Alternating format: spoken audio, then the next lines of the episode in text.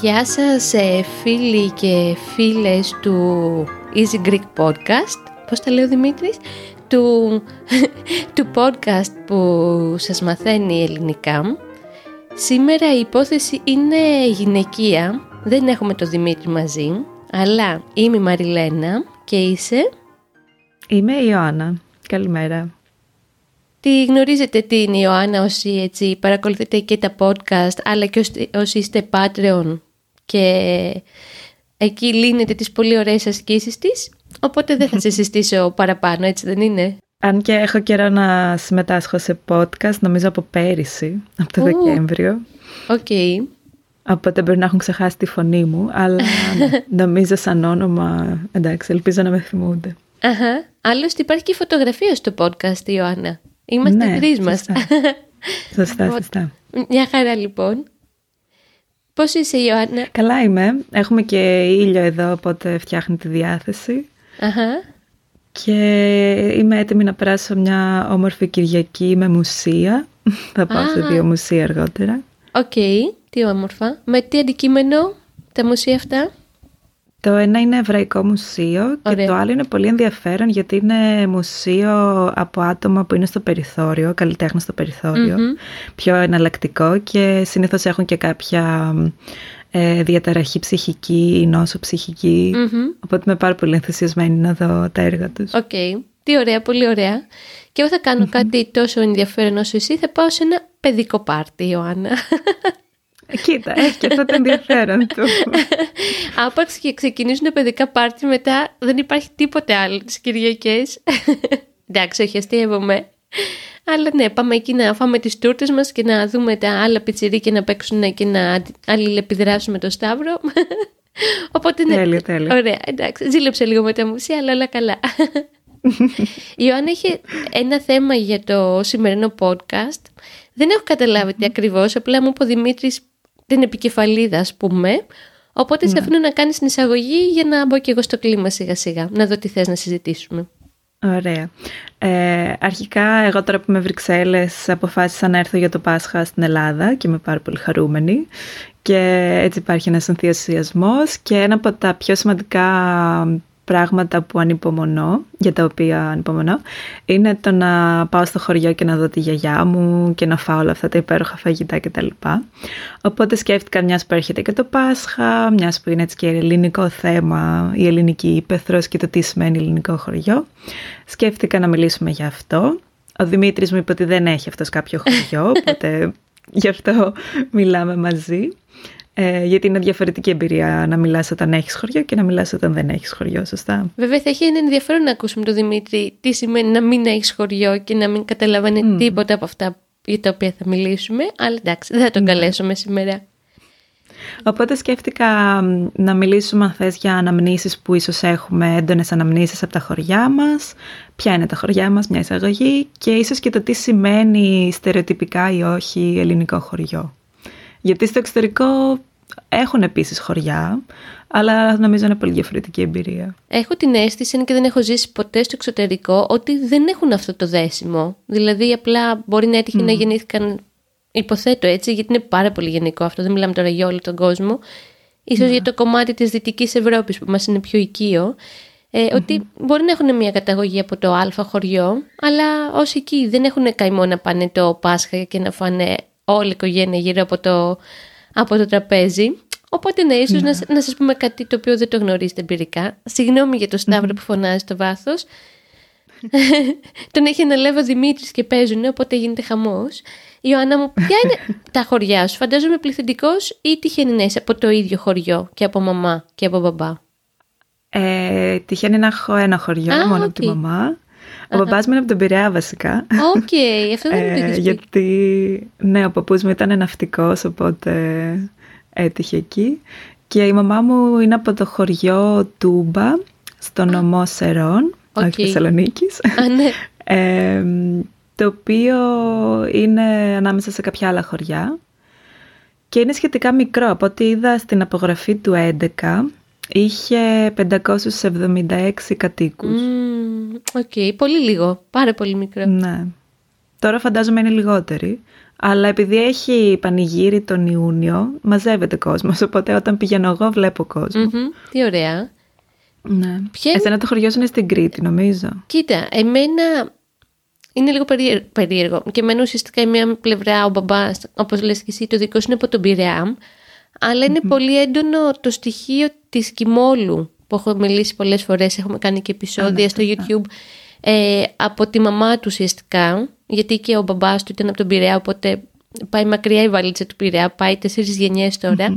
Αλλά επειδή η Κίμολος είναι το νησί όπου έχω περάσει τα πιο ωραία χρόνια της ζωής μου και τις πιο ωραίες στιγμές ως παιδί αλλά και ως πιο μεγάλη, ε, αν κάποιος με ρωτήσει από πού είσαι αυτόματα λέω από την Κίμολο. Δηλαδή μπορεί να. τυπικά να μην είναι η καταγωγή, γιατί παιδιά στην Ελλάδα έχουμε αυτό το υπέροχα πατριαρχικό, ε, δεν ξέρω να πω έθιμο ή καλύτερα πατριαρχική συνήθεια, ότι η καταγωγή σου είναι από πού είναι ο μπαμπάς σου και ο μπαμπάς του μπαμπάς σου. Αυτό. Οι γυναίκες δεν υπάρχουν πουθενά σε αυτό το, το πλάνο. Ε, γιατί συνήθως και οι γυναίκες ίσως πήγαιναν στον τόπο του άντρα τους. Δεν ξέρω. Εγώ νομίζω ότι απλά έχει να κάνει με το πόσο συντηρητικά ήταν τα πράγματα κάποτε. ότι κρατάμε το επίθετο του μπαμπά και όχι της μαμάς. Μην την ανοίξουμε αυτή την κουβέντα, είναι άλλο επεισόδιο. Οπότε ναι, ναι. ουσιαστικά Πάντα λέω ότι η καταγωγή μου είναι από την Κίμολο, την οποία τη συστήνω συνέχεια γιατί είμαι πολύ περήφανη γι' αυτό. Το ξέρεις και εσύ που ήρθες mm. φέτος και κάναμε διακοπές μαζί. Η, ναι. και η καταγωγή της μαμάς μου, όπου γεννήθηκε και εκεί και έζησε 16 χρόνια, μετά έρθει στην Αθήνα έτσι για να συνεχίσει το σχολείο, είναι ένα χωριό στην Κρήτη, το οποίο είναι γνωστό γιατί ήταν ο μπαμπάς του Καζαντζάκη, του συγγραφέα από εκεί, και γι' αυτό το λόγο υπάρχει και το μουσείο του Νίκου Καζαντζάκη στο χωριό και λέγεται πια Μυρτιά Παιδιάδος και κάποτε mm. λεγόταν όπως εμφανίστηκε στις αφηγήσεις του Καζαντζάκη Βάρβαρη. Βάρβαρη; Ναι, βαρβάρη. Συγγνώμη, συγγνώμη, όχι βάρβαρη, βαρβάρη με όμικρον γιώτα στο τέλος. Α, με όμικρον γιώτα. Ναι, okay. ναι, δεν ξέρω γιατί. Είναι έτσι λίγο αστείο να κατάγεις από τους βαρβάρους. Κάποιοι το, το λένε ακόμα και τώρα έτσι το χωριό. Εντάξει, το, στα χαρτιά και επίσημα είναι Μυρτιά Παιδιάδος. Αυτό. Κατάλαβα. Το όνομα Τούμπα γνωρίζεις τι σημαίνει; Όχι. Και εγώ μόνο την Τούμπα την ξέρω στη Θεσσαλονίκη και τον Μπάουκ. Δεν έχω ιδέα και καθόλου ναι. για σέρες. Οπότε περιμένω με χαρά να ακούσω. Νομίζω υπάρχει και αλλού τούμπα, έτσι όταν το έγραφα, το πληκτρολογούσα στο Google. Ε, η τούμπα σημαίνει λόφος και υπήρχε μέχρι το 1900 κάτι ένας λόφος εκεί στην περιοχή, γι' αυτό και το ονόμασαν τούμπα. Okay. Ε, και ναι, διάβασα έτσι λίγο την ιστορία για να μπορέσω να το πω. Αρχικά εγώ πάντα άκουγα ότι είναι ένα από τα νταρνακοχώρια και από τους ε, δαρνάκιδες που ήταν εκεί. Δεν ξέρω ακριβώς. Την, ε, υπάρχουν πολλές εκδοχές για την ιστορία και την, την ε, προέλευση της λεξης Αλλά ουσιαστικά υπήρχαν, ε, υπήρχε πολύ τουρκικό στοιχείο και έπειτα βουλγαρικό στοιχείο ε, και μετά και οι Έλληνες που εγκαταστάθηκαν εκεί. Και ναι, έχω πάρα πολύ ωραίες αναμνήσεις. Ε, ήταν εκεί ο παππούς μου και η γιαγιά μου, τώρα είναι μόνο η γιαγιά μου. Και πηγαίναμε και με τη θεία μου, από την πλευρά της μαμάς μου δηλαδή, ε, θείοι, θείες, ξαδέρφια. Και πηγαίναμε, περνούσαμε τη Μεγάλη Εβδομάδα καλή ώρα μέχρι το Πάσχα, όλα τα παιδάκια εκεί Και το καλοκαίρι επίσης πηγαίναμε. Ε, είχαμε ένα πάρα πολύ ωραίο μπαχτσέ. Δεν ξέρω αν τη λέτε εσείς αυτή τη λέξη. Ναι, είναι και πολύ ωραία, αλλά να πούμε τι σημαίνει, γιατί δεν θα την ξέρουν. Ναι, γιατί άλλοι λένε μπαξές με ξύ και άλλοι λένε μπαχτσές που εμένα μου ακούγεται πιο χωριάτικο. Ο μπαξές νομίζω είναι πιο πολύ νησιώτικος, σε αυτή την αίσθηση έχω, mm. κάνει πιο της θάλασσας, όπως το προφέρουν. Οπότε για πες μας Ιωάννα, τι είναι ο μπαχτσές που το λες και πολύ ωραία. Νομίζω είναι σαν κήπος με λαχανικα και επίσης και ζώα είχαμε εμείς. Δεν ξέρω αν περιέχεται στην ε, ετοιμολογία. Okay. Ε, οπότε ναι, σαν ένας μικρός κήπος μπορεί να έχεις μέσα δέντρα, μπορείς να έχεις μαρούλια, καρότα, ραπανάκια, να έχεις και λίγα κουνέλια, κότες, έτσι ένα κτηματάκι ένα κομμάτι γης που το πυρηποίησε και ναι, πηγαίναμε, ταΐζαμε τα κουνελάκια. Ήταν πολύ όμορφα γενικά. Τώρα ακόμα τον έχουμε, αλλά επειδή μεγάλωσαν η γιαγιά μου, είναι πιο δύσκολο να το φροντιζουμε Αλλά ναι, ας πούμε εγώ πάντα είχα, είχαμε στη διάθεσή μας αυγά χωριάτικα και ποτέ δεν αγοράζαμε και είναι ένα από τα πράγματα που όταν βγαίνω στο εξωτερικό μου φαίνεται περίεργο να αγοράζω αυγά από το σούπερ μάρκετ ή λάδι και τέτοια. Οπότε ναι, νομίζω ο Μπαχτσές παίζει καθοριστικό ρόλο στις αναμνήσεις μου γιατί πηγαίναμε αρκετά και το φροντίζαμε. Τι ωραία. Με τους παππούδες μου. Από ξαδέλφια, οικογένεια είστε μεγάλη οικογένεια, ενώ μαζευόσασταν πολύ στο χωριό τις γιορτές; Ε, όχι ιδιαίτερα, φυσιολογικά νούμερα. Αλλά ναι, επειδή είναι και ο αδερφός της, ε, ήταν ο αδερφός της γιαγιάς μου στο χωριο κατέβαιναν και εκείνοι από το χωριό τους ε, στο δικό μας χωριό, οπότε το Πάσχα είχαμε έτσι μεγάλες γιορτές στην αυλή του σπιτιού, μαζευόμασταν όλοι, ψήναμε το αρνί, ε, το κοκορέτσι, κλασικά. Όλα αυτά τα vegan. ναι.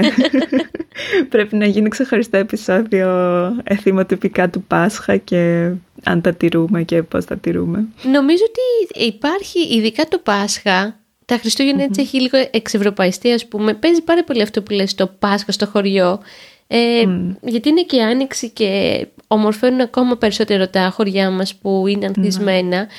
Και μας λείπει, ειδικά τώρα με όλη αυτή τη φάση με τον COVID και την γλυσούρα, νομίζω μας έχει λείψει πάρα πολύ το να στρώσουμε ένα μεγάλο οικογενειακό τραπέζι και να βρεθούμε όλοι μαζί και να μοιραστούμε έτσι νοστιμιές και κρασιά και, και χορούς. Ναι. Σκέψους... Ναι, βάζεις εκεί και το, τα νταούλια, ξέρω εγώ, στην Ήπειρο, τα θρακιώτικα εμείς που βάζουμε, Α, ποντιακά, χορεύεις στον δρόμο. και αυτό έχει ενδιαφέρον, Ιωάννα, το και γαστρονομία και χωριό, δηλαδή το τι σπεσιαλιτέ μπορεί να έχει κάποιος στο χωριό του και θέλω να μου πεις γιατί με ενδιαφέρει πάρα πολύ αυτό το κομμάτι. Αλλά ακόμα ναι. και, και οι μουσικές διαφοροποιούνται πάρα πολύ. Δηλαδή εμείς Σίγουρα, ναι. στην Κίμολο κλασικά βάζαμε την κασέτα τότε και αργότερα το CD που πια κατέληξε εμπιθυρή του Γιάννη Πάριου με τα νησιώτικα, ένα διπλό άλμπουμ καταπληκτικό, αλλά χορεύαμε αυτό. Στην ναι. Κρήτη αντίστοιχα χορεύουν εκεί τα δικά τους τον Χανιώτη ή δεν ξερω το Σιρτό. Η αλήθεια είναι ότι στην Κρήτη δεν έχω χορέψει ποτέ, μόνο σε κάτι γάμους που βαριόμουν. Αχ, εγώ τα αγαπάω τα κριτικά, αλήθεια, ε. γενικα εγώ την Κρήτη δεν την αγαπάω έχω να πω, στο podcast. Νομίζω το έχω αναφέρει και άλλες φορές. Ε, ναι. δεν, δεν μπορούμε να βρούμε να, να συντονίσουν οι ενέργειές μας. Η αλήθεια είναι ότι δεν έχω, δηλαδή αυτό που περιγράφεις σαν αναμνήσεις που έχεις έτσι πολύ πολύ έντονες είναι από την πλευρά της Κιμόλου, αλλά δεν θα μιλήσω πολύ γι' αυτό γιατί έχω ήδη μιλήσει. Στην Κρήτη από τις λίγες αναμνήσεις που έχω ήταν έτσι κάτι πολύ φιλοζωικό για το οποίο φημιζόταν ο παππούς μου ε, ο οποίος ήταν πολύ μεγάλος όταν το γνώρισε, ήταν ήδη ξέρω εγώ, 80 χρονών. Ε, και είχε δίπλα στο σπίτι του το αχύρι, έτσι το λέγανε, που ήταν ας πούμε κάτι σαν μια μικρή αποθήκη, πάρα πολύ όμορφο κτίσμα με το τζάκι, του πήγαινε εκεί και έφτιαχνε τα λουκάνικά του. Και είχε και κοτοπουλάκια τα οποία δραπετεύανε, φεύγανε από το αχύρι και τρέχανε σε, όλη, σε όλο το δρόμο. Ελευθέρας βασικής. Ναι, ακριβώς. Έξω από το σπίτι και βαριόταν να, να σηκωθεί, να τα πιάσει, να τα πάει μέσα αφού ξαναβγαίνανε. Και η Ιωάννα, έτσι σαν να, αυτή είναι η πιο έντονη ανάμνηση που έχω από αυτό το χωριό. Τα έπαιρνε από το λαιμό, τα, τα έπιανε έτσι πολύ έντονα και τα πέταγε μέσα στο αχύρι πίσω. και πολλά από αυτά σκάγανε στην πόρτα, τα, δηλαδή ναι, σου λέω ότι λίγο, η Κρήτη έτσι είναι λίγο πιο άγρια. Εντάξει, δεν είναι μόνο αυτή η ναι. ανάμνηση φυσικά, γιατί από την πλευρά της Κρήτης η οικογένειά μου είναι πανέμορφη και καταπληκτική, τους αγαπάω όλους τρομερά πολύ. Είμαστε 10, εντάξει, τέλος πάντων θα μετρήσω για την αδελφή μου, είμαστε 16-18 πρώτα ξαδέλφια τα οποία τα περισσότερα έχουν παντρευτεί, οπότε έχουν τουλάχιστον ένα με δύο παιδιά. Να. οπότε αν παίξει, ε, πώς το λένε, συνάντηση στο χωριό, μαζευόμαστε γύρω στα 50 άτομα, που είναι μόνο... Τον κλείνετε έναν δρόμο μόνος. Ναι, εννοείται. Είναι, είναι η πρώτη γραμμή της οικογένειας αυτή και έτσι έχω και κάποιες υπέροχες θείες που μαγειρεύουν καταπληκτικά. Δηλαδή θυμάμαι χαρακτηριστικά Χριστούγεννα στην Κρήτη με πάρα πολλά ντολμαδάκια και πολύ γαμοπίλαφο που είναι mm. ένας τρόπος που φτιάχνουν το πιλάφι, δηλαδή το ρύζι στην Κρήτη, νομίζω στο, στο ζουμί της κότας ή του αρνιού, παιδιά είναι πάρα πολύ νόστιμο. Και, ναι, Συμφωνώ, η, ναι, έχω δοκιμάσει σε γάμο. Ναι, έχει και μεταξύ διάφορα μέρη. Έχει και στην Ικαρία για παράδειγμα που δεν το ήξερα. Αλλά αν είναι pop, ένα προϊόν ε, τύπου γαμοπίλεφο, αυτό είναι σίγουρα από την Κρήτη. Εμάς το παιχνίδι μας ήταν στην πλατεία έξω από το μουσείο του Καζατζάκη που είχε και ένα πολύ ωραίο καφενείο που δεν επιτρεπόταν να πάσαμε σε γυναίκα. Δεν στο λέγανε, αλλά υπάρχει αυτός ο άγραφος νόμος ακόμα και τώρα σε κάποια χωριά. Και η Ιωάννα πίναμε ζελίτα. Είχατε ζελίτα στη Βόρεια Ελλάδα; Το έχω ακούσει αυτό, αλλά δεν ξέρω τι είναι, δεν θυμάμαι. είναι ένα... Εκτός και αν το έχω ακούσει από εσάς. Μπορεί. Είμαι σίγουρη. Υπάρχει μια περίπτωση, γιατί μερικές φορές το λέω για πλάκα στο Δημήτρη, του βάζω το quiz τι είναι η ζελίτα. Είναι ένα αναψυκτικό με γεύση μπανάνα, το οποίο δεν πίνεται πολύ εύκολα. Και απ' έξω είχε μια μαϊμού. Αυτό. Αλλά ήταν το κλασικό καλοκαιρινό αναψυκτικό μας στη Μυρθιά Παιδιάδο. Mm-hmm. Δεν μου λέει κάτι, μάλλον από εσά το έχω ακούσει. Ναι. Σίγουρα δεν είναι στις δικές μου εικόνες και αναμνήσεις. Εμείς τώρα που είπες ντολμαδάκια, okay. ε, δεν ξέρω αν εννοείς ε, με αμπελόφυλλα ή με λαχανόφυλλα. Όχι, αμπελόφυλλα. Γιατί υπάρχει... Αμπελόφυλλα, ναι, okay. Υπάρχει μια διαφορά εδώ στα βόρεια, γιατί εμείς αυτά τα λέμε σαρμαδάκια, ah, okay. τον σαρμά. Uh-huh. που τα έχουν και στα βουλγαρικά και στα τουρκικά νομίζω. Ωραία. Ε, οπότε ναι, υπάρχουν πάντα πάντα σαρμαδάκια που κάνει η γιαγιά μου, δεν ξέρω κι εγώ πόσα κομμάτια τη φορά. Τι ωραία. Ε, και η γιαγιά μου έχει κλασικά πιάτα. Δεν είναι πολύ ευρεία η κουζίνα της. Κάνει τα κλασικά πιάτα που τα γνωριζουμε Και δεν είναι κάτι το ιδιαίτερο, αλλά είναι, ξέρεις, αυτές οι μαμαδίστικες συνταγές που είναι πάντα οι ίδιες, τις πετυχαίνουν πάντα με τον ίδιο ναι. τρόπο. Και έχουμε πολύ έτσι τα, τα κεφτεδάκια που κάνει στο φούρνο, μπριζόλες στο φούρνο με πατάτες, ε, τα σαρμαδάκια σίγουρα, πάρα πολλές πίτες Ω, τέλεια. Ε, κανταΐφι κάνει η γιαγιά μου, με καρύδι μέσα, αλλά θα είναι τώρα γενικά όχι μόνο για το Πάσχα. Ε, σίγουρα κουλουράκια για το Πάσχα, το τσουρέκι. Και έχω πάρα πολύ έντονη την ανάμνηση που βάφαμε αυγά. Και επειδή είχε πάντα φυτά στο μπαλκόνι της, παίρναμε μαζί με τις ξεδέρφες μου φιλαράκια από τα φυτά, τα βάζαμε πάνω στο αυγό και μετά τα δέναμε με παλιά καλσόν που είχε η γιαγιά μου ε, ώστε να μένει το αποτύπωμα, το περίγραμμα του φύλου πάνω στο αυγό και όταν το, βγα... το βάφεις στο αυγό και μετά βγάζεις το φύλλο, να βλέπεις το φύλλο, ε, το σχήμα του φύλου πάνω στο κόκκινο αυγό.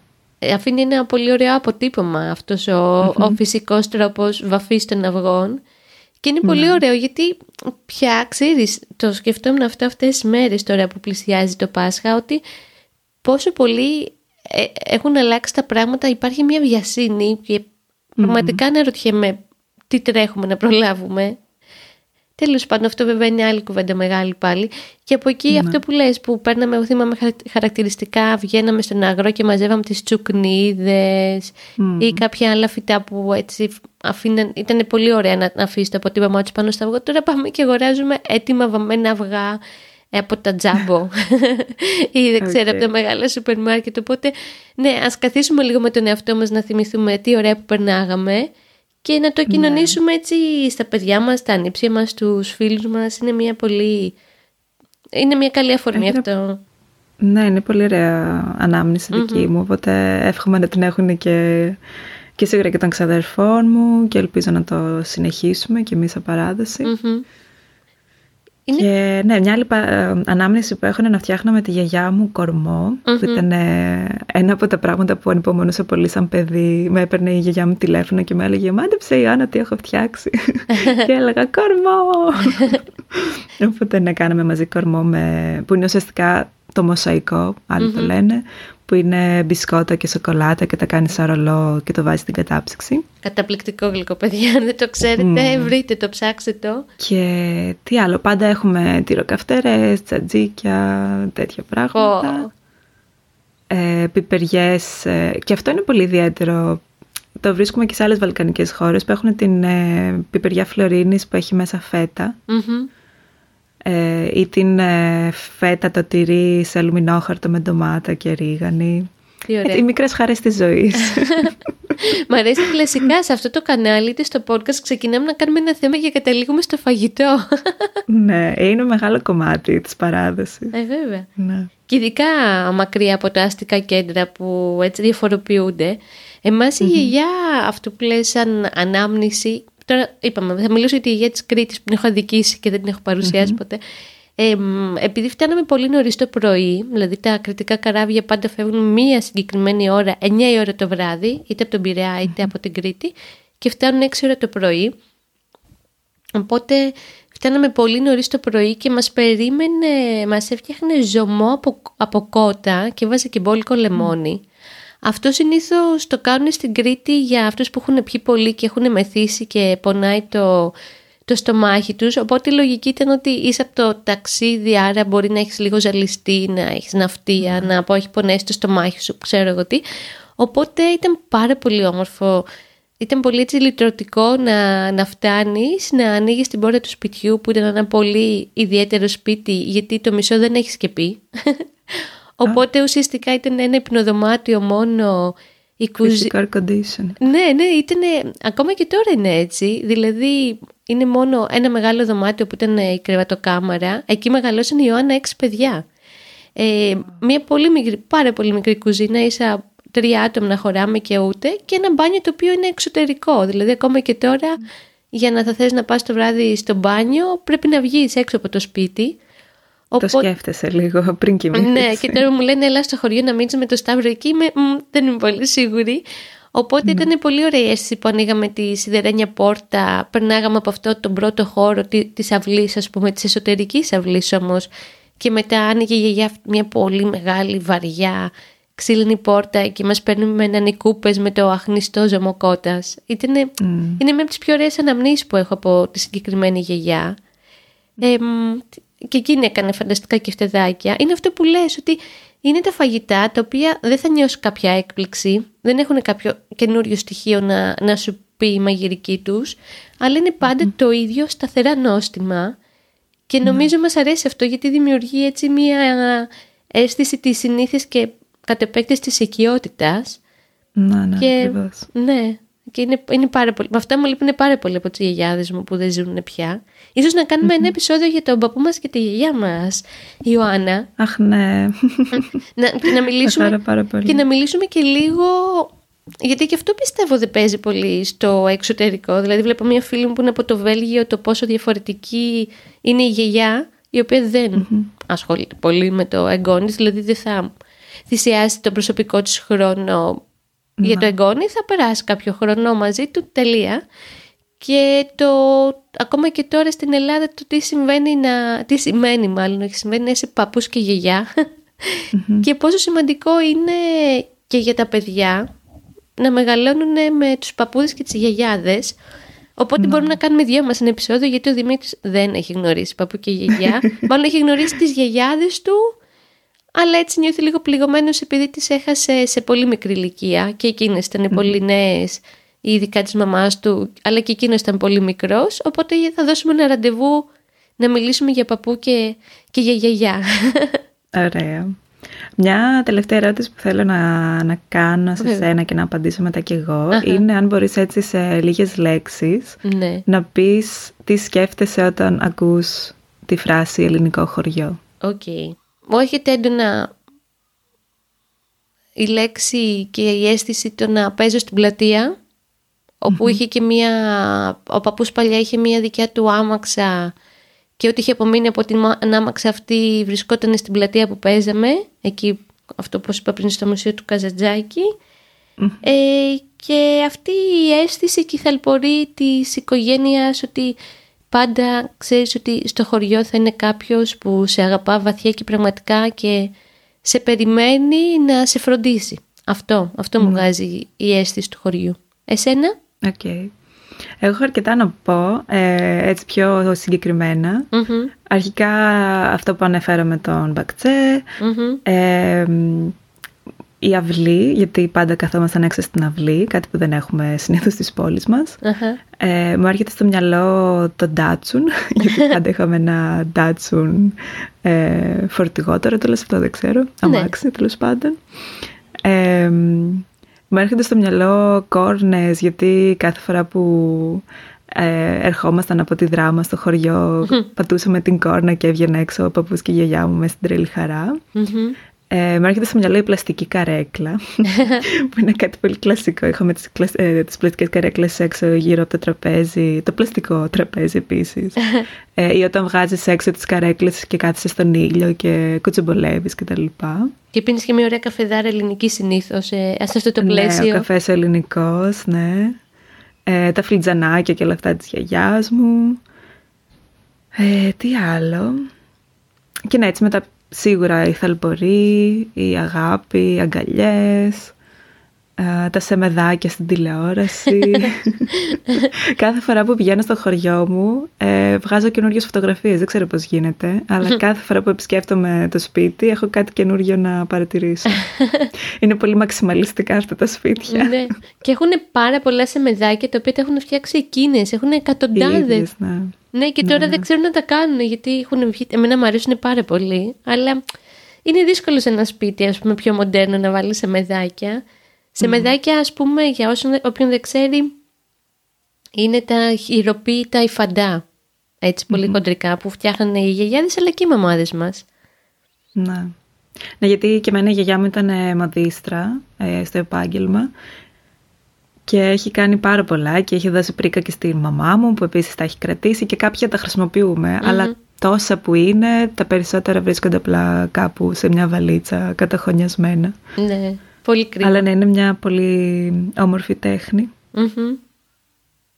Και ναι, πάνω κάτω αυτά Τι μου ωραία. έρχονται στο μυαλό. Κοντοζυγώνει λοιπόν η ώρα, Ιωάννα, που, που θα έρθεις να πας στο, στο χωριό.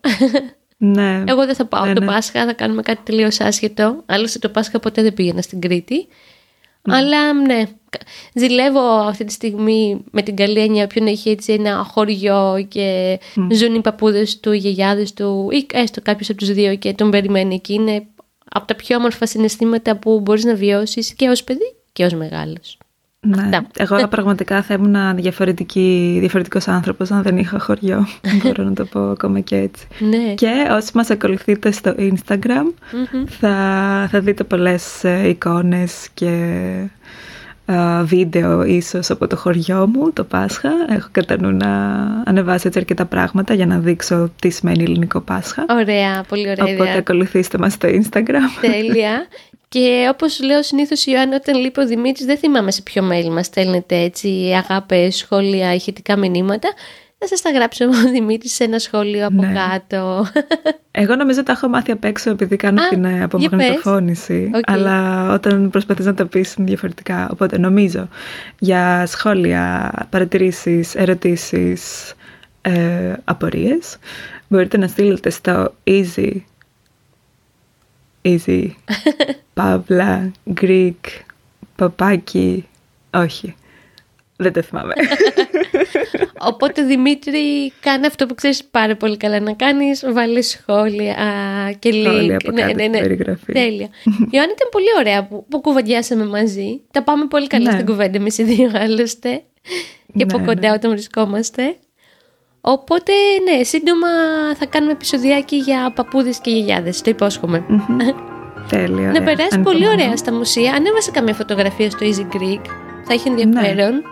Αμέ. Ναι, εγώ δεν θα ανεβάσω Και το εσύ στο παιδικό πάρτι. πάρτι. Όχι, αλλά να περάσεις όμορφα. Ευχαριστώ πολύ, να είσαι καλά. Φιλιά σε Και τα όλους ξαναλέμε. και καλή συνέχεια. Να, να είστε καλά. Επίσης. Γεια χαρά.